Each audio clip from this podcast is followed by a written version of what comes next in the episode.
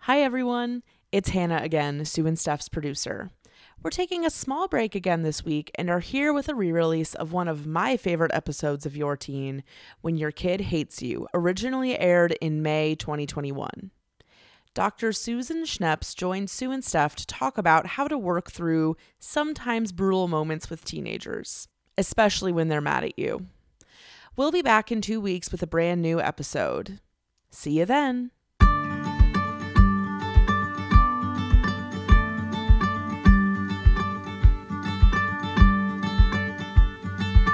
Welcome to Your Teen with Sue and Steph. I'm Sue. And I'm Steph. And we are the co-founders and owners of Your Teen Media, the resource for parenting tweens and teens. Today, we're talking with Doctor Suzanne Schneps about what to do when your kid hates you, air quote. We're so excited to talk with her. Before we do that, we wanted to share one of the glowing reviews our podcast has received. We really appreciate listeners taking the time to give us a review on Apple Podcasts or wherever you listen to podcasts. We were so thrilled with Adrian's review that we couldn't keep this one to ourselves. Steph, can you play the part of Adrian? Of course. Okay, here we go. This is from Adrian. I have tried a few teen podcasts over the last few years, parentheses, my daughter is now fifteen, and yours is the only one in my subscription list at the moment. It's so helpful and inspiring and leaves me feeling empowered and confident with the language I use and concepts I try to instill. I appreciate all your hard work. Thanks a million, Adrian. Oh my God, it's so nice. So nice. And thank you, Adrian. We're going to keep reading reviews at the top of the show. So if you want to be famous like Adrian, leave us your review too.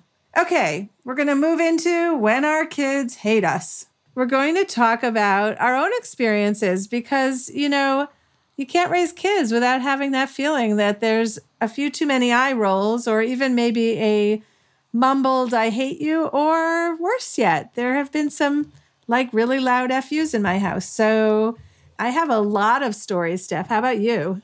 Oh, yeah. I why don't you start us off and I'll I'll go from there. I want Stephanie wants to see how far I'm willing to go. Well, I, I I also think you have more girls than I only have one. You've probably had it in spades, but I, I feel it more from the girl than the boys. Mm, um, that would not be the case in my house. Oh, that's yeah. Interesting. Yeah, yeah. That's um, a whole other topic. Okay. Well, there is there is gendered stuff going on. Like one of my kids who is a boy is really much harder on Dan than anyone else.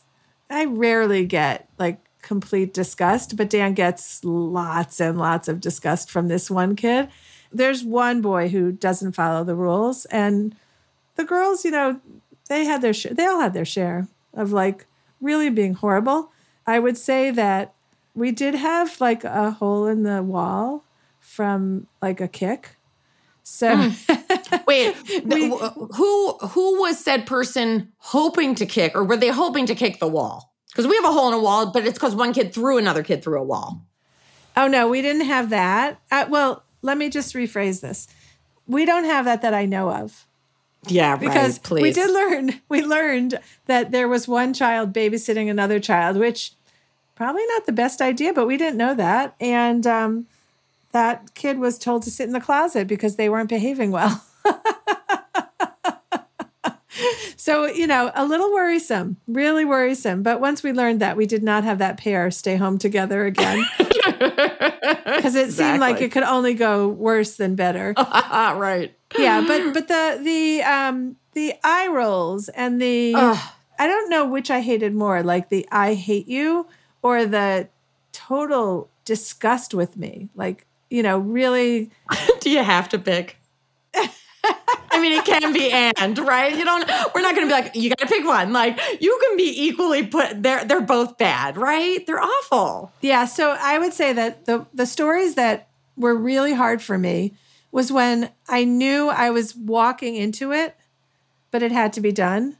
Like I knew that I was going to tell my kid with a license that when she left another kid somewhere because she was mad at them and drove home without them, that she was going to go back and pick that kid up. But I also knew there was going to be a lot of, I hate you in the middle, whether it was verbally or eye rolls or whatever else, just walking away and dismissive. So those moments for me were like, okay, well, I'm about to put myself into a boxing ring where I have no gloves and no protective gear, and I'm going to get punched and punched and punched, and yet I still have to go in because what you did was wrong, and you're going back and writing this. Wait, and wait, let me add one more thing. And you're bleeding in the ring and no one's there to witness it. No, nobody cares. No, there's a witness, but they don't care. Oh, I mean, that wasn't always the case in my house. I mean, there there was often a parent who was like, oh, don't be so hard. Mm. Don't be so hard on her. It was like, are you kidding me? So I, did, I had witnesses. All I, there were a lot of people in my house. So there was often a witness, but nobody coming to bandage the wounds, it's the injuries. Yeah. Anyways, that was my point. No, but there were witnesses. Mm. Yeah. Mm. I think mine are, mine are so related to tone and like, um, like so put out by what I ask, right? Like we're like, and I'm thinking, is that so hard? Like, is that, am I, am I a total ogre? I can't help but go to this place in my head where I'm like, you know, my whole life has revolved around you, right? I'm asking you for this much. You know that I, I turn myself into a pretzel to make things easier. So just, I get so put out, and I don't know if it hits on that nerve of thinking about like growing up. I'm like, nobody was like turning them, like we kind of raised ourselves. Like, and I feel like my kids, I'm like, okay, I do things to make it easier. I feel like I'm like the sous chef or the sous mom, S O U. Yeah, I was thinking, why can't you just be the Stephanie chef? Yeah, exactly. Right? Like behind the scenes, orchestrating things and trying to make it easier. I'm like, okay, so if I'm asking you to do something, like, are you really that put out by it? Is my ask so big? Well, let me just answer that for you. Yes. Why? No, why? Why is it so big? Does it just feel so, like, I was trying, I was actually thinking about this earlier today. I was thinking, is it impossible to see the light, like when you're in your parents' home, is it just impossible to see them as people? Probably hard, eventually changes. But I, I will say, like, to channel Suzanne Schneps, for example, the tone is not what you're going for. I know. The action is what you're going for, which is kind of antithetical to, I think, how I thought parenting was going to be. I I thought, like, if you don't want to do it, at least say it nicely to me. But that's not really true. What's really true yeah. is I want you to do that. And if you are going to do it, Amy Spidell told me this in the story I've revealed to everybody about wrestling my daughter to the ground for the keys, literally. She said to me, your daughter is going to swear at you because you have taken everything away from her, and she needs to have some sense of I have power over my own life. And mm-hmm. literally, she wrote the story of what was going to happen afterwards, which is like, she's going to come and say she has to have the car. The car was taken away. And she has to do it for school. And either you can do it or, I mean, either you can give me the keys or you're going to have to do it for me. That kind of, and, and like with a tone and with like, I hate you, because she did. And she, she said, you know, it's not going to go well. Like that kid is going to be like, I hate you so much. You are ruining my life. And then if, you know, she suggested that I say, that sounds good. Here are the keys. Go get what you need, and then give me the keys when you come back. Very, like, neutral. And she said, but when she gets back, she's probably going to throw those keys to the floor and walk away and under her breath say, F you. I don't know how she knew that script so perfectly, but it, it played out. Yeah, because you're the only one it's ever happened to. It played out so exactly that, that I was armed to just ignore it. I literally let it go. And because she told me what it meant to my kid to be losing all of the power in this story at a time where all you're doing is clinging for power. And I had a little bit of sympathy at that point. And I was yeah. like, I understand where that's coming from, and I can let her just do that and walk away. And so I think, like, by the time my more recent kids hit those stages, I had enough experience to be able to, like, not hear the the tone. Well, and I think it's so interesting. I what you're touching on is something that I think about a lot.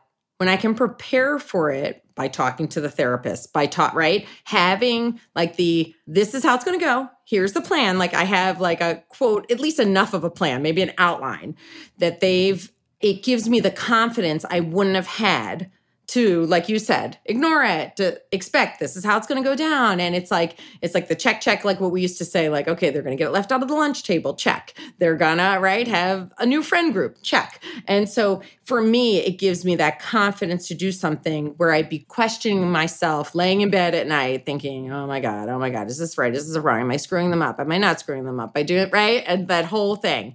But I feel like the professionals give me the the confidence and the script to like follow. And that's helpful for me. Yeah, I mean, there's nobody better than Suzanne Schneps for that. I, you know, this this interview with her was like, I just can't believe the number of times that I felt like that is so valuable to know that. It's so helpful to know that. Any other like examples that pop into your mind of like the moment where you were like, I need to tell somebody how awful this is and I don't know who I can tell. Actually, Suzanne said, and I don't know if it was this interview or another one with her, everybody needs that girlfriend, that friend that you can that you can call up and say, like, this kid is being so horrible, and just to not have to work it through. Because, like, imagine going to your kid and saying, we need to talk about how you talk to me and how you don't respect me. And, and maybe there's a place for that, but man, I have not found that to be the case in my house. I have found that time is the gift you get. It's so true. It's so true. Because it's just, it... at any point in time, like it's changing so rapidly. And, and I agree with you. If I didn't have those girlfriends where I could get into their car or get on the call with them and say like, oh my God, he's such a jerk. He's such an ass. He, you know, she's such, right? Like, oh my God, I don't know what I would do. If you're somebody who's listening to this and saying to yourself, like, I, you know, I, I don't think I have that girlfriend, you know, if you can access resources, I mean, I think, you know, I tell my therapist, she's my best friend in the whole world. She spends a full fifty minutes just wanting to hear about me. There's no other relationship I have like that. Like, so if you have the ability to access that, that is also another way to not take it out on your kid or to even find out whether, you know, this is a normal kind of response. Because sometimes our kids are out of control and they do mm-hmm. need intervention. And if you're afraid of your kid, like afraid physically or afraid emotionally, like you need intervention. So a lot of what we're talking about is that the painful growth of going from what felt like more of a loving um, and maybe more control for us as parents to to manage the situation as they get older, that just feels like it slips away so fast. Up next is our amazing conversation with Doctor Suzanne Schneps. And let me just say, our amazing conversation with the amazing Doctor Suzanne Schneps. We can't wait for you to join us.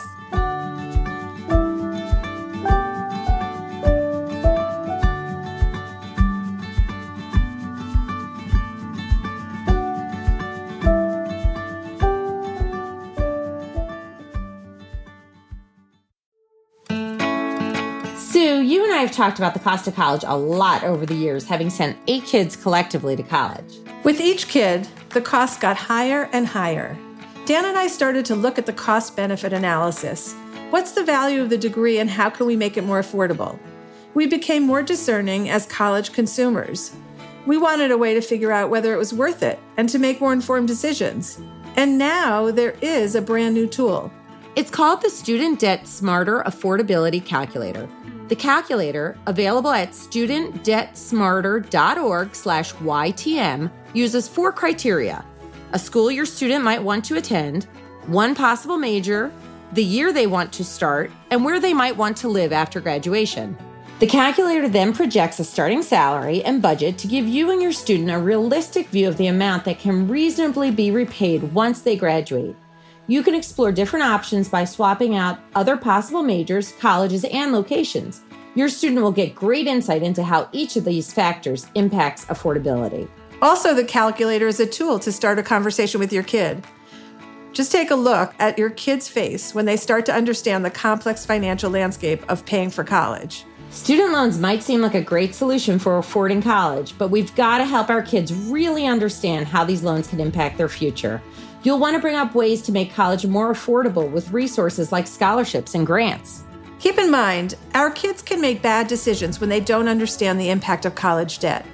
The Student Debt Smarter Affordability Calculator is designed to demystify this process, adding transparency and easy-to-understand resources to better inform young students as they take on important decisions that will impact their financial future. So start your college journey together on the right foot. Visit student debt smarter dot org slash Y T M and start the conversation today. That's student debt smarter dot org slash Y T M.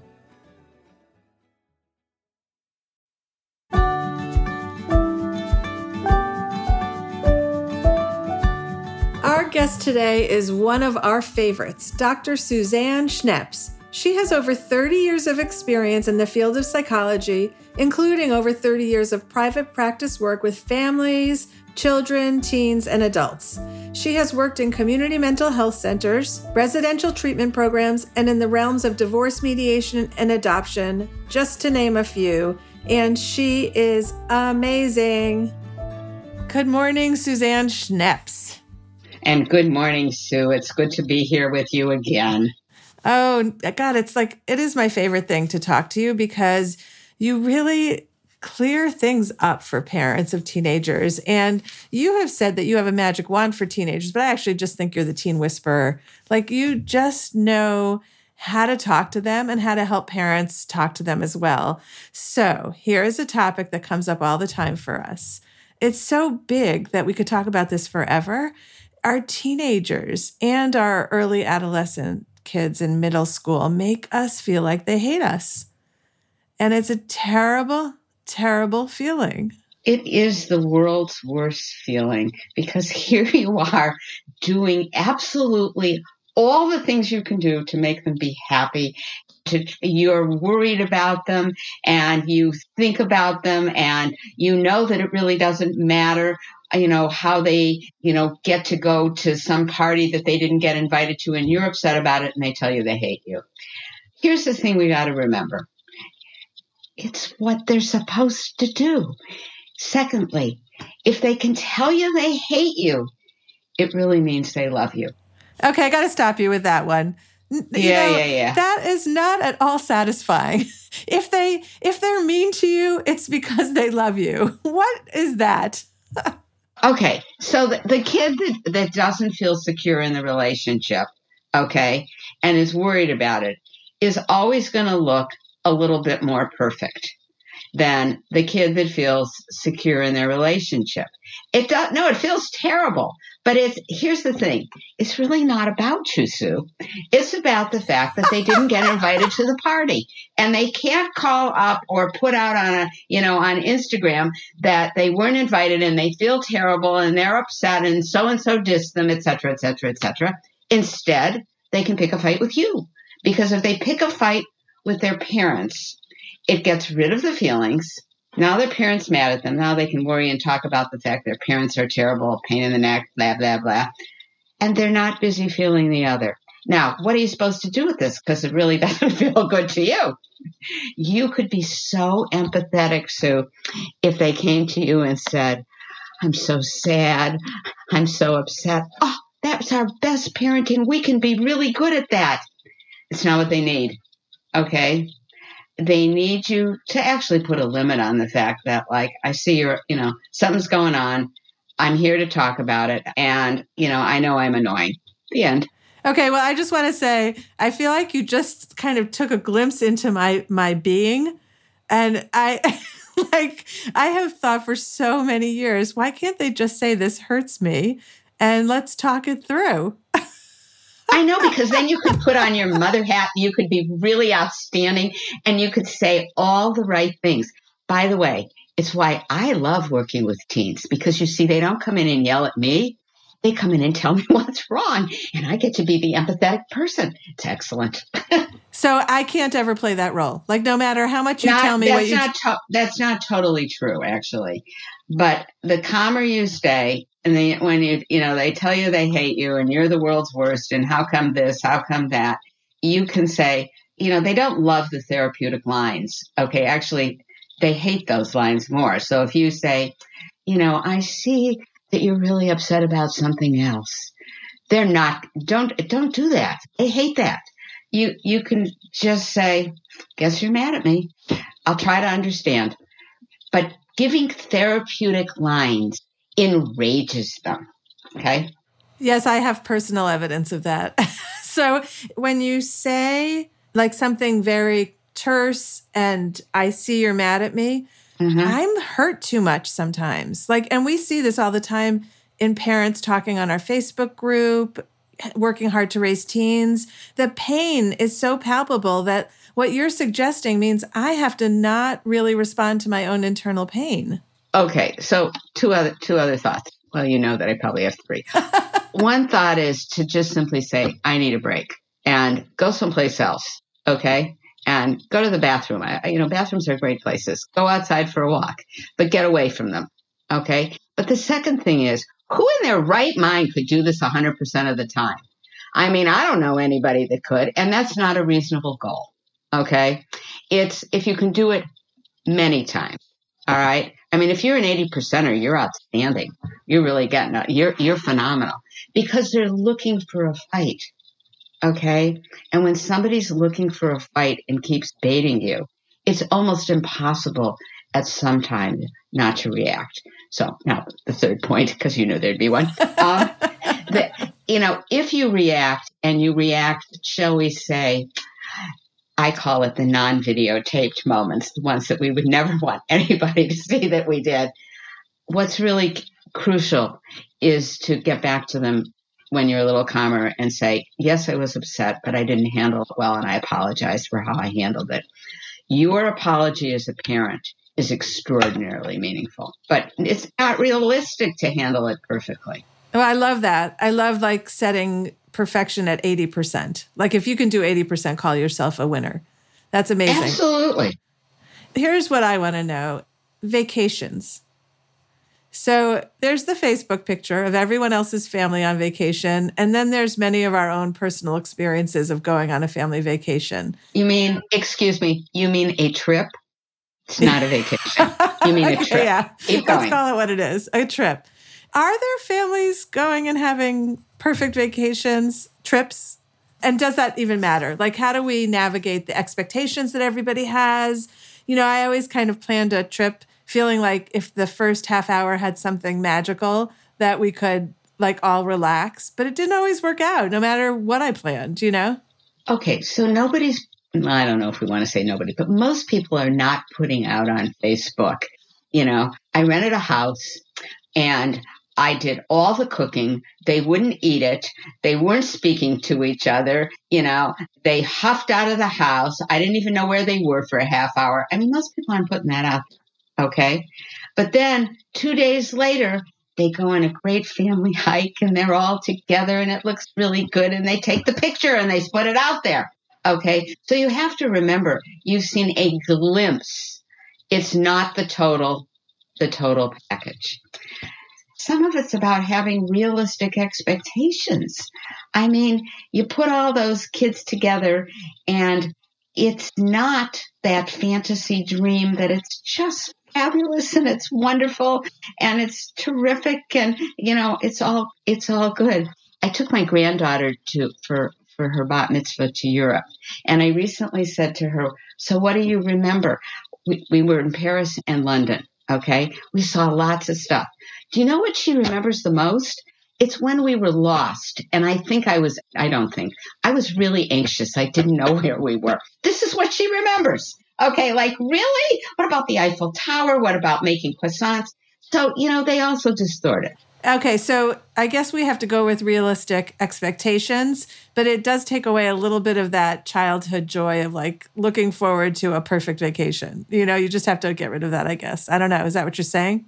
Okay, well, I think we have to define what perfect is, okay? And I think the word perfect is where we all get in trouble, okay? Perfect means you don't, you say and do absolutely everything the way you think it should be done. Um, that doesn't really happen in anything, okay? You can have a lovely meal that you've prepared, and it, and it's great, but, you know, there's, I don't know, you know, tiny thing happens. I don't know, you spill the olive oil or something. So I think it's redefining what is a wonderful, get rid of the word perfect. What's going to be an enjoyable time? What's going to make everybody have a time where, where we're all happy most of the time, okay? And and I guess as I'm saying that, I think that one of the things that often needs to happen is we need to give some of the people space. They're used to space. So the requirement that you are twenty-four seven together often is the setup for that vacation trip, whatever you're calling it, going down the tubes. Yeah, okay, so we're going to go with eighty percent for most things in life. If we do the parenting thing, that's great. Okay, so um, I want to give a few examples of experiences that parents have where you know you've kind of irked them to death, and, and it's like, how do you retreat from that? So, for example, when you ask that one too many question. Which is probably almost daily. And or maybe even be one question, right? Yes. And you've asked one too many questions. And it's it's best if you own it. And you go, I guess that was one too many questions. Okay, I'm done. Just own it, okay? Um, because you really want to know. Now, I can tell you that one of the things that I really encourage teens to do is I say, why do you wait for the questions? They irritate you. Why don't you just tell them? And you take charge of it. Okay. And you can throw that out as an idea, but you know, it, it's different, of course, when as a neutral party, I throw that out. Yeah. But also like the whole thing is that they don't want to tell you. They don't want, they don't want to satisfy you at the moment. Like you feel like you're pulling teeth. They don't. And the more that you pull, the more that they're not going to give. Okay. I think the thing we have to remember is not talking and not asking questions is the hardest and often the best action plan. It is an action plan when we think about it. So what do you replace questions? Like for me, the conversation is started by me because the other party is probably not as interested in the conversation as I am. So silence is so... Interested as much. They might not be interested at all. I mean, just saying. True, totally true. But like sitting in silence doesn't feel bonding. Okay, couple of things. One, they love to give their opinion. Okay, but you have to only talk about wanting their opinion if you are going to do what they say. So for example, if I laid out a couple of pair of earrings that I really could care less which one I wore, I can say, which one do you think I should wear? I don't really care anyway, okay? But I'm going to do what they suggested. It makes them feel that they're important. Two, it's talking about something about yourself, some things that you did, and they're only interested this much, okay? It can't all be one-sided. I want to know how you're doing in school. I want to know who you're with. I want to know your your plans for the weekend. How are you making up the schoolwork that you haven't done? Blah, blah, blah, blah, blah. Talk about yourself. And they actually want to hear a little bit of that. And when they don't, they leave. Okay, so what people couldn't see, which I think is probably the the biggest takeaway, is that when you say talk about yourself, you make this these two fingers go together very closely, meaning a very little bit, right? Right. A very little bit. A very little bit. Okay. So I have two other things that infuriate at least my kids, but I do see on the Facebook page that it is other people's kids as well. There's something about if I ask them to repeat the question because I couldn't hear it, whether it's on the phone or in the other room, there's something like so infuriating about my, either my inability to hear them or my aging ears. Okay. Well, right now I'm finding that this is the greatest, is an even bigger challenge because if you have a mask on, first of all, they mumble. Okay. And that age mumbles a great deal. And yeah, you start to think you need hearing aids. So the most that you can say is, I was listening, but I only heard two words of it. Guess it's my problem with hearing.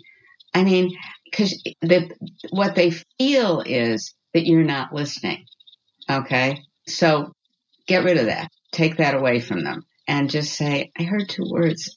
I guess I'm having a problem here. And then they say, well, you know, mom, dad, you need to get hearing aids. You need to get your hearing checked, blah, blah, blah, blah, blah. And you go, you know, just say, you know, You know, you you might be right. When I have an, when I go to the doctor, I'm I'm going to raise that I can't always hear you, and it's annoying.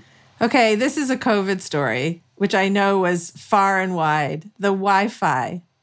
So the expectation that Dan and I could fix the Wi-Fi in our house, maybe even for the world, I don't know. But like the number of fights when the, the bandwidth wasn't enough for everybody, what's the response? And I'm sure everybody has an equivalent in a different way. Maybe it wasn't the Wi-Fi in your house, but something else that wasn't working that you needed becomes the fault of your parent. We know it's not. Okay, so let's go with what's really happening. What's really happening is they need the Wi-Fi. They need it. Do you understand? It's essential. Okay, and the truth is, to some degree, it is. Okay, I mean, we've become so dependent on some of those things, and during COVID, even even more so. So again, go to how it feels. This is awful. I I know. I wish I had the ability to fix it. You know, I have a call into A T and T, Spectrum, whatever it is that you need to. They're not answering. This is so frustrating. Let's think about how maybe we could do this out of the box. Um, you know, we're in a pod if it was during COVID with Aunt Mary, whatever.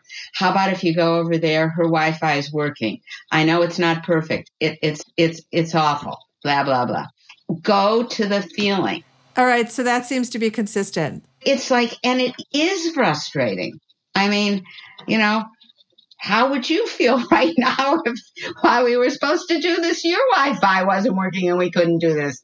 I I would be, well, we really don't want to say on this how my children would refer to me, but less than positively, because I'd be upset. Oh, come on. You can say it. Say it. How? What would they say? They would well, think I was a lunatic. Okay? Because I'd be calling assuming it was something I was doing.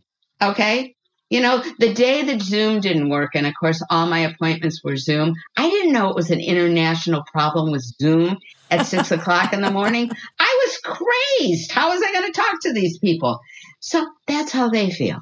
Okay. But that's, no, but you assumed it was your fault, and our kids assume it's our fault also. So we get, we get blamed twice, by ourselves and by our kids. And we just need to say, you know, if we knew how to solve it, we would.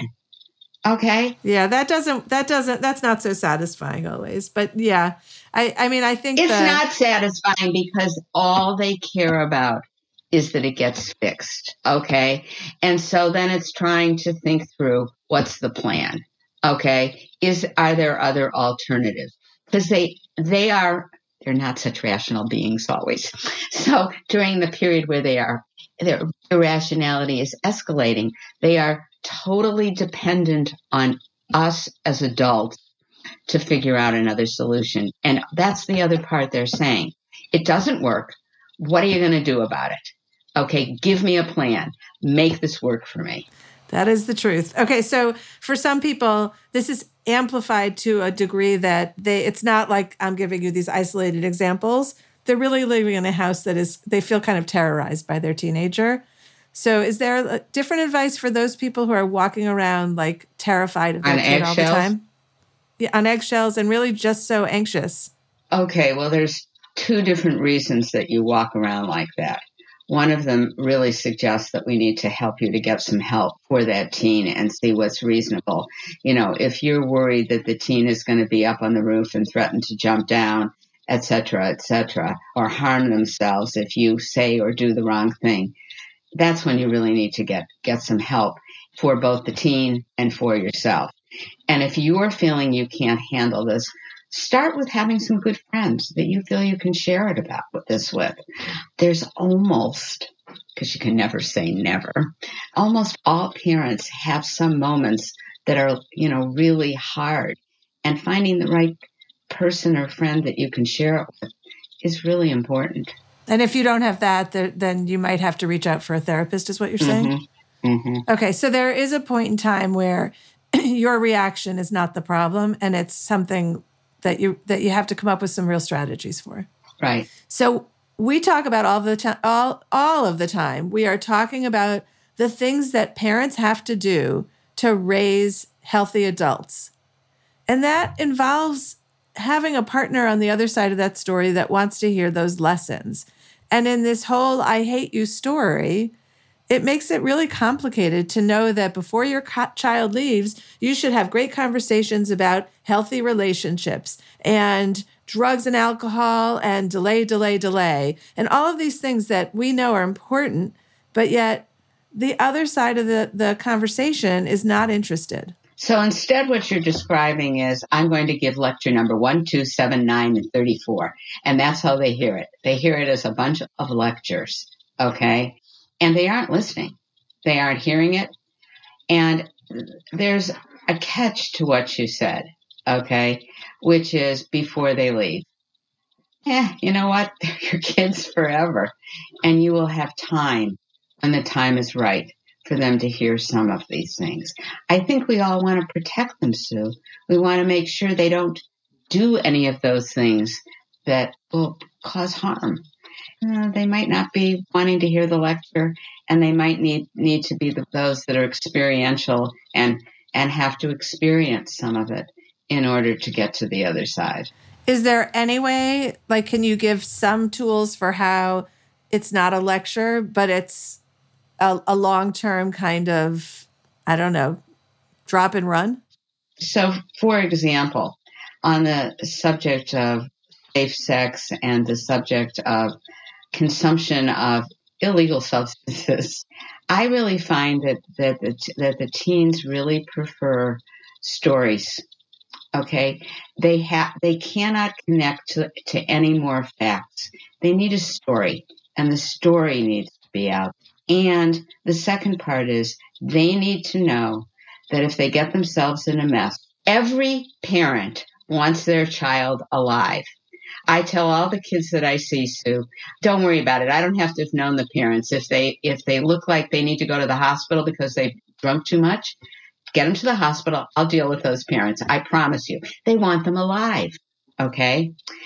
And the second thing that they need to know is that you're there to help them solve the problem, that life is filled with problems, and you know that, and you love them unconditionally.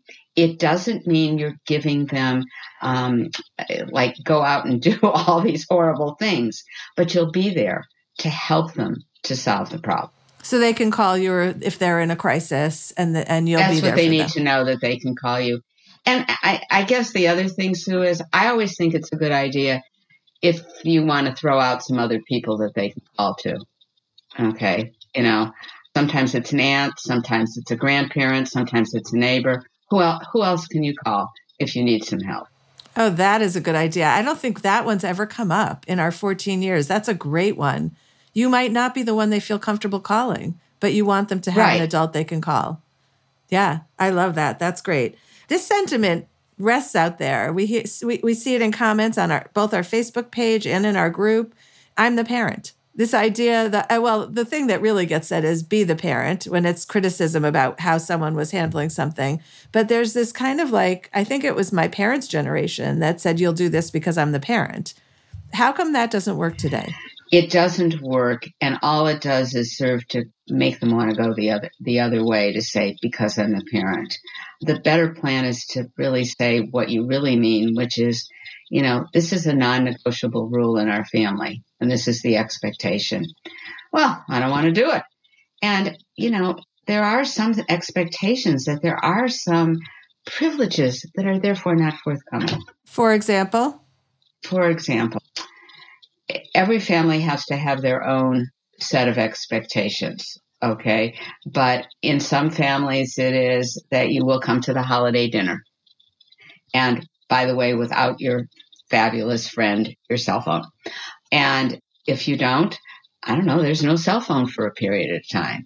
The expectation in many households is that you turn in your homework. And if you haven't turned in your homework, something, you know, again, technology seems to be the greatest source of a way to provide some limita- limitation on what happens. You know, it used to be that people could ground their kids, but during COVID, that kind of went the way of the world. So, you know, what are you being grounded from? Your room? Okay. I was never a fan of grounding like that. We just, we didn't do that. But does, do you feel like the consequence should be, first of all, predetermined when you say this is our family rule and here's what happens if you don't do it? And then this, I have a second question. I'm doing my fingers too. So, and the second question is, should the consequence be related to the, the expectation? So for example, if you bring your phone when you're not supposed to, we take the phone away, but not every time you do something wrong, we take your phone. Okay. Ideally, it's related to what, to what happened. I'm really fine not with kids not knowing what happens. And I think that sometimes we're better off to say to, to our teens, you know what, you didn't follow what I asked. I need time to think it through, because otherwise you're going to take away life until they're in the home because you're so mad. Okay. And that's not gonna, gonna, going to work. There's another way that I have found that sometimes is, is helpful, which is to tell them there needs to be some family community service. You know, that sometimes is, is, is helpful also. And yeah, it's better. You know, you brought your phone, so now you don't have it for a, for a while. Could we talk about the one thing though that parents always bring up that I think they need, that I understand it as a parent, but it's not worth it? I would like to say that almost one hundred percent of the time I have failed on the issue of, I want my child to have a clean room. Okay. The problem is you don't really care every single second. Okay. And setting up either some pattern that once a week, twice a month, they clean it before life proceeds is probably a better plan. But spending lots of energy on the clean room means you have a really wonderful kid who must be doing great, who's, you know, doing well in school, doing all their homework, you know, getting there on time, et cetera, et cetera. So overlook the messy room. Yeah, close the door. Okay. This one I think is really funny. We just talked about it on a Facebook Live. Our kids hear us, they hear negative as yelling. So if you, in a very calm voice, say, please stop doing that, the response can be, stop yelling at me. So yelling means that they heard it magnified in their head, okay, because they didn't like what they were hearing. And they do that all the time. And you know what? It's a perfect example to just simply say, sorry if it came out that way, just meant to make the point. What's the point of getting into an argument about whether you argued or not? And said it in an argumentative yelling tone. You know you didn't, but it's not how they heard it. Oh, God, there's so much responsibility on us to be grown-ups. It's really horrible. Okay, that's why you can't be perfect at it, Sue. Suzanne, give us your last parting words for parents of teenagers to make it a little easier for us. To be less hard on yourself, which is really what we've been saying this entire time, Sue, that you need to cut yourself some slack. And you know what? You're modeling being a human being, okay? And human beings aren't perfect. And that's what you're modeling. And that's really pretty important. And to know that, you know, you didn't like how you did it, you apologize and say you're working on it, just like you hoped they would. Suzanne Schneps, it is always such a treat to have you. Thank you so much. I hope you'll come back again. I would be glad to.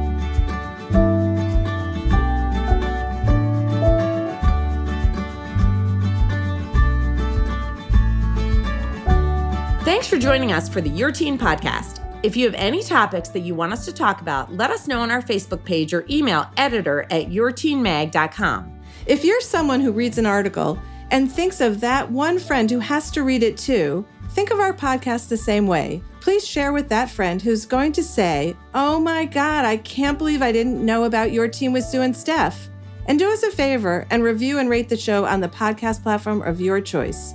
You can find more from us at your teen mag dot com, at evergreen podcast dot com, or anywhere you listen to podcasts. Your Teen with Sue and Steph is a production of Evergreen Podcasts. Special thanks to executive producer Michael D'Aloya, plus producer Hannah Leach and audio engineer Eric Koltnow. We'll see you next time.